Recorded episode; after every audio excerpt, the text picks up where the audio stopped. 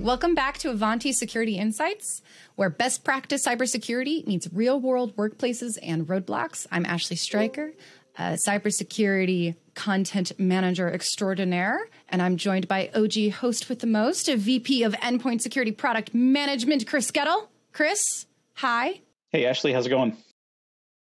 Good. I'm still recovering from the existential crisis triggered by our generative AI for InfoSec and Hackers webinar. All hail our AI overlords. Hail Basilisk, but God, I'm going to die. oh, come on. Like, we, we haven't had that world ending moment yet, but usually they happen a few yet. years out. Once we start seeing time traveling freedom fighters coming back and trying to save people, then we should panic. You know what? I've decided if I can't do anything Uh, it's one of those like control what you can and just release what you can't. And since I can't control anything with AI, including yep. polymorphic malware and people pretending to be me, I might as well enjoy the YouTube channels that I have just recently discovered who have deep faked Trump, Obama, and Biden to play video games, particularly Five Nights at Freddy's. And Sweet. it's it makes me happy. AI is certainly being beneficial to some people. Yes, which is our actually, topic for today.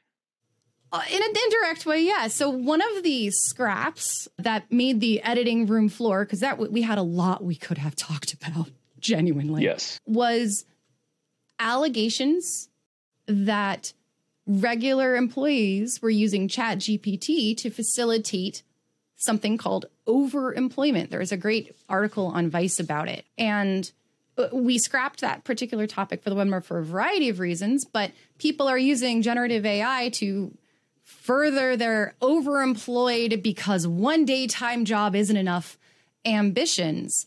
And I don't know, for me, it got me thinking about this feels like a not great thing for companies. So I wanted to bat it around with Chris as a fun thought exercise. I think we what was the we were we decided on a, a framework for today for is it a problem? Right. Is this actually happening? Yep. Is this a security problem?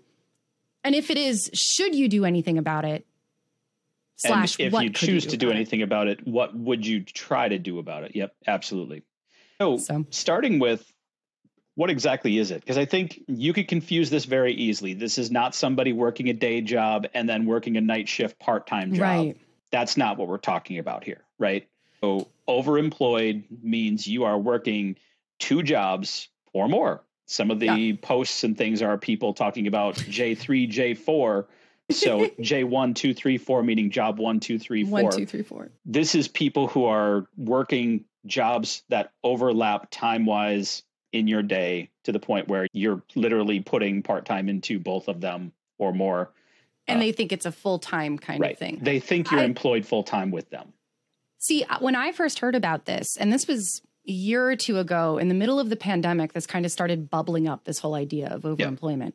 Though I know it's been a thing for years and years. I thought people were just mistaking having gig work or part time freelance project kind of work in addition to this sort of thing. But then I joined at Ivanti, and last fall we were talking about the Cybersecurity Awareness Month. And out of nowhere, one of my favorite coworkers, Chris aside, Robert Waters, who's one of our product marketing managers here at Ivanti, just comes out with, Yeah, I know somebody who was overemployed.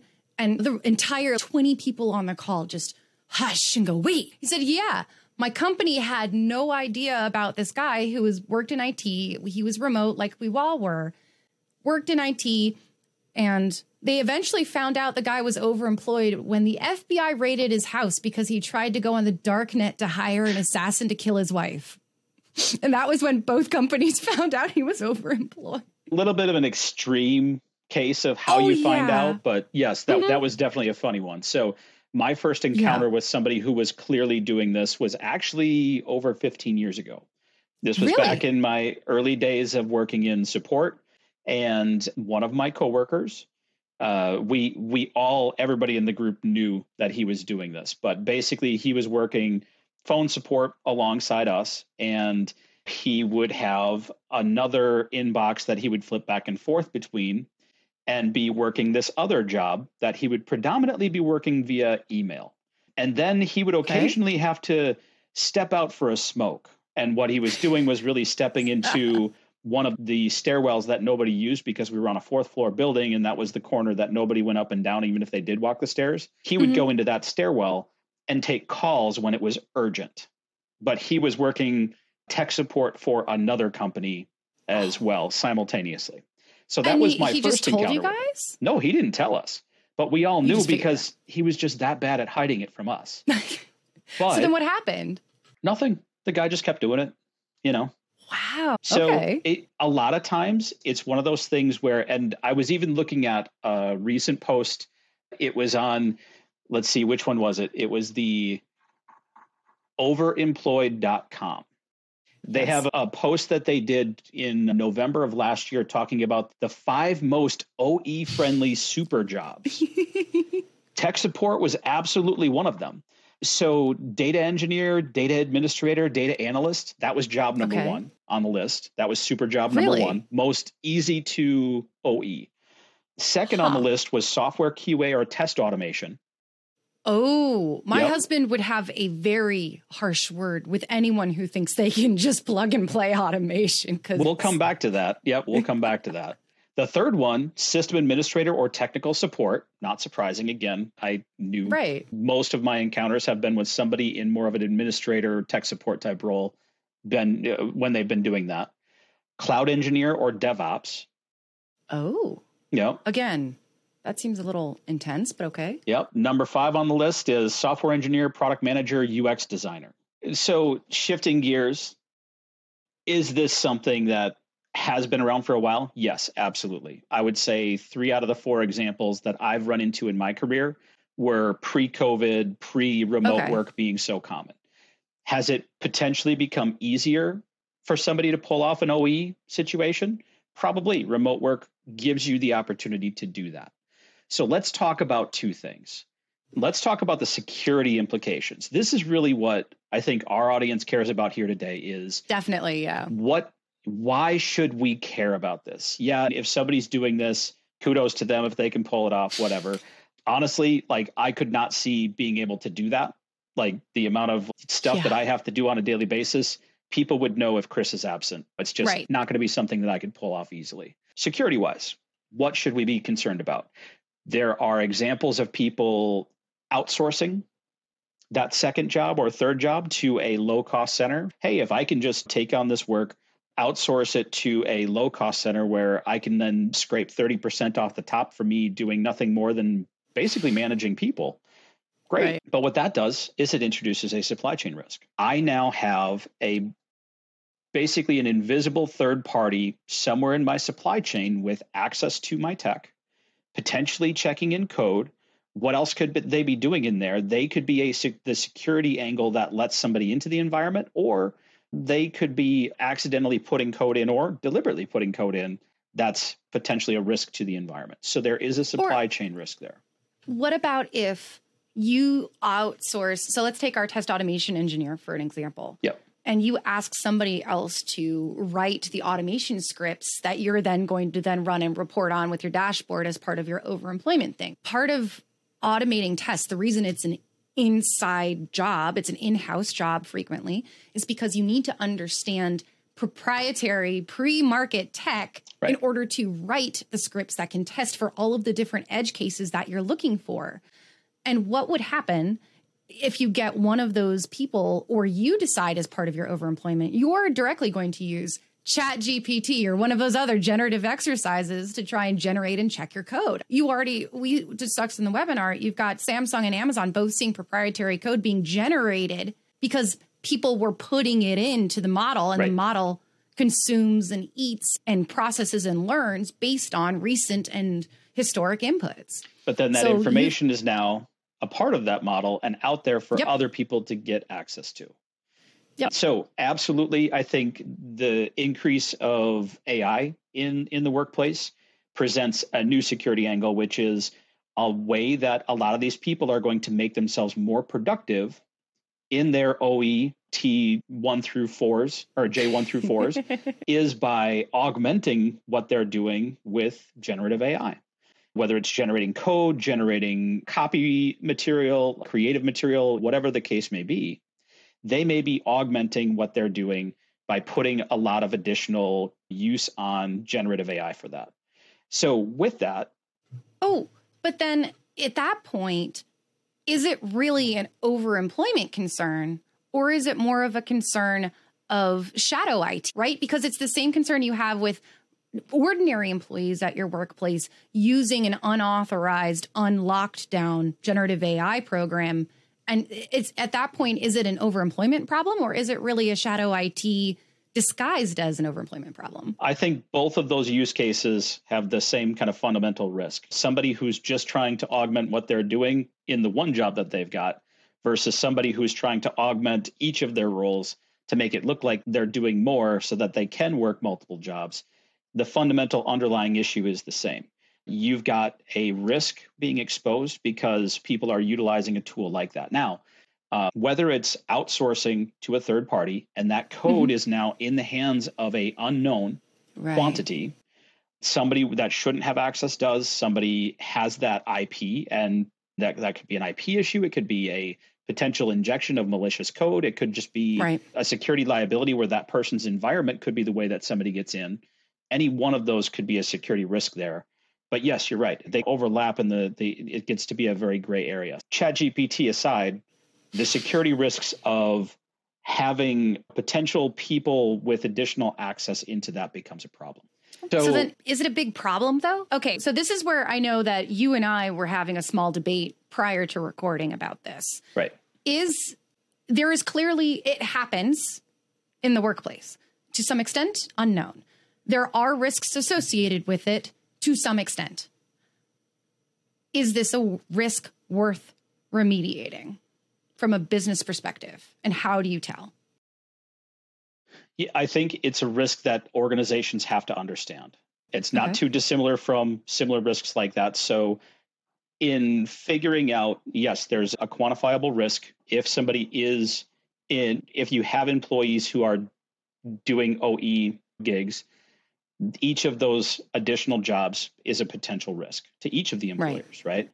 I think it really comes into the how do you start to enforce this? And it could be, again, some overlapping things. So you could be doing things like, hey, we're going to put some policies in place saying you can't use OpenAI or ChatGPT or different tools like that and push certain types of material through it. Just not allowed, right? Uh, investing in a paid for privatized generative AI platform might be the way to mitigate some of those risks. Right. I think the more you step into this, though, think about the ways that you would keep people from being able to sustain an OE type model for very long. And okay. think of that as if you have somebody doing that, they are posing a risk, whether it's a risk to just bad productivity, a risk to security, a risk to IP. What if that person is working for you and one of your competitors? They know that's that might be the way they're pulling it off is they're very good at what they do. And if they're doing it for two competing vendors, they the domain mm-hmm. knowledge is the same, so their job is easier for both sides. Right. So all of those things could be a problem there. So if I wanted to crack down on OE type situations, you could do things like, yeah, people need to come into the office. If they're right. in the office, they're going to have a harder, t- harder time hiding things. Not um, impossible, not allegedly. Impossible. Nope. But harder. Yeah, exactly. So again, like I said, we had somebody doing that in the team that I worked in 15 plus years ago here. And he was doing it for several years, and all of us knew he was doing it. And Baby Ray. Yep. So the other thing is your your managers and employment or your performance reviews. This is a probably a good way to keep an eye on this as well. Making sure that your managers are taking enough of a vested interest in the performance of their employees. And when they've got lower performers, really start to investigate quickly and put them on a performance plan if that is a continuing kind of problem. The starting to do other things like, hey, if you are doing remote work, you need to be on camera. That makes it a little bit harder for people to be completely disconnected. Although, how many times are you on a meeting and half the people are right. or you end up you end up with you get into also ableism and accommodation problems too with being on camera and access and all of that yeah. kind of so it sounds then there's you could just lock everything down and not let people go on the internet there's programs that forbid exfiltration like, like that is an actual security tool where you forbid contact to the internet to avoid you can, exfiltration. Yep. But that's so extreme. That's the tipping point. And that's where I think right. a lot of people are going to have to assess the the risk to their environment versus what type of enforcement they're willing to go to. Because here's where you start to drive a potential level of corporate culture that you may not want to cultivate. So right. getting into the you always have to be in the office. You must be on your work machine only and other things like access to browsing any non-work email like you can't get to gmail you can't get to whatever other email alternative somebody might have you could lock down social media you could lock down uh, all sorts of things like that you could put tools on there to be able to observe your users your employees you start to get very big brotherish and is that a culture that you want to drive or do you want to again uh, in looking at a lot of the people who are doing this, these are not your typical top performer types. Is this a case where most of those organizations are dealing with the fact that they are they're not managing employees well and that's right. the number one way that they could probably be identifying these types of cases sooner maybe in a lot of the cases that I've been reading those are definitely people who are abusing either their manager's ability to observe everybody's work performance not observe like in their computers observe but literally yeah. more of the hype the high level i know that my team is engaged Producing i'm getting good working. feedback from other teams about their performance they're not just an empty chair right? right so i think there's a tipping point in there that gets to the point where it gets really hard to try to enforce this. So i think what to sum up and wrap up then this is a really nice example of a uh, an internal stakeholder or you hear about something in the news you take a moment and think about the security ramifications which is not frequently talked about for overemployment right you take a moment even 30 seconds to just try and think through the logic that you just went through chris of all the different ways this could possibly be a risk and then you have to step back and take a moment to say is this a risk worth remediating and fixing because technically you can. Yep. But is the business better served by choosing, deliberately choosing not to address this overtly? And plus, if you do choose to address it, a lot of this is going to be policy. It's not going to be a security tool. It's not going to be a whiz bang platform. It's going right. to be the kind of company you want to be and the kind of company and your company culture and how easy you make someone's job and how pleasant and nice and well compensated you make your employees is going to have a direct impact on how secure your company is. And so you might make a very valid security based decision that you are choosing not to do something more active to fix yeah. a known security potential flaw. And the types of the organizations out there are definitely going to have a difference on that. If you're right. a three letter acronym agency, you're probably going to crack down on this with all the security measures. If you're an e-commerce site, there there might not be as much of an ability to crack down on things like that because it's going to drive a different level of culture than you want to drive. So it'll vary, but I think it is one of those things that it's a rising challenge. There's the, the shift to remote work has definitely enabled this type of behavior even more. There's entire websites and subreddits dedicated to OE at this point. And it needs grifters, to be, I would argue. So it's a challenge that organizations need to think about the security ramifications from and decide what level of action are they going to take. Is it going to be more of a cultural and policy based action, or are they in a situation where they do need to take a deeper level of security control type implementation and forced in office or other situations like that? Yep. I think that is a great place to wrap today. So, thank you, Chris, so much for entertaining my random thought experiment. I have very odd tangent thoughts occasionally.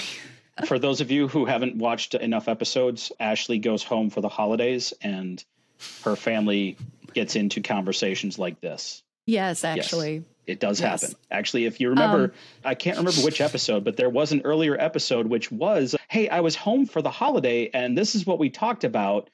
Um, yes, yeah. that would be episode 28, I believe, cloud security. That was the one. I will link to it, and it is, in fact, the most awkward introduction of all time, leading only shortly to the most awkward conclusion of all time, which is this one. So, thank you so much for having a listen. We really appreciate it. If you'd like to continue today's conversation with someone, or you have tried and you have more ideas about ways in which overemployment could be a security risk or better ideas on how to remediate, please join the conversation. You can find Ivanti at just about every major social media platform at Go Ivanti. That's I V A N T I. As always, the show notes will be included along with any links to resources and the surveys and some very entertaining Reddit threads for your own perusal and assessment. And if you liked today's conversation, you thought it was interesting, fun, informative, made you think a little bit, you'd like to share it to your coworker who is currently switching to their other inbox tab, please do so. The more we get downloads, the more the algorithm likes us, and the more who people who need to hear this message can actually do so. With that, we're signing off. Thank you so much again. Stay safe, and we'll talk soon. Bye.